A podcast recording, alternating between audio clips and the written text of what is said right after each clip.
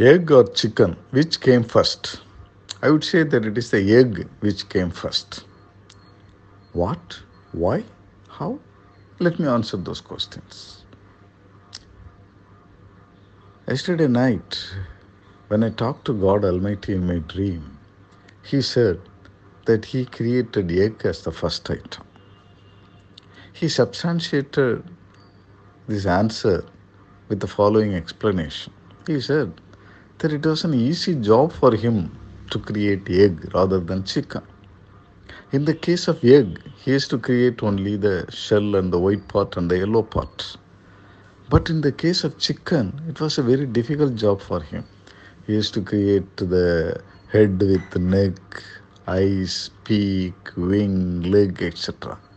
Hence, he preferred to take up the easy job of creating the egg as the first item. Oh, that seems to be reasonable, right? But I don't know how non believers would agree to this. Non believers of God. Hence, I would say the following two other points. Uh, we classify people under three categories like vegetarian, non vegetarian, and eggetarian. This chicken, mutton, etc., comes under non vegetarian. But egg has a special place and it is a special group called eggetarian. So we need to give some, uh, we need to give the first place to the special people, right? In the same way, I am giving the special first place to egg.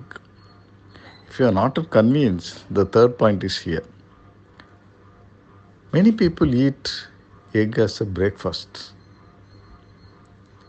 but they don't eat chicken in the breakfast. They take it only during lunch. There again, in the dining table, egg comes first.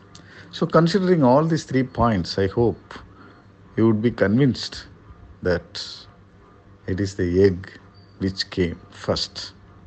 Do you agree? Thank you.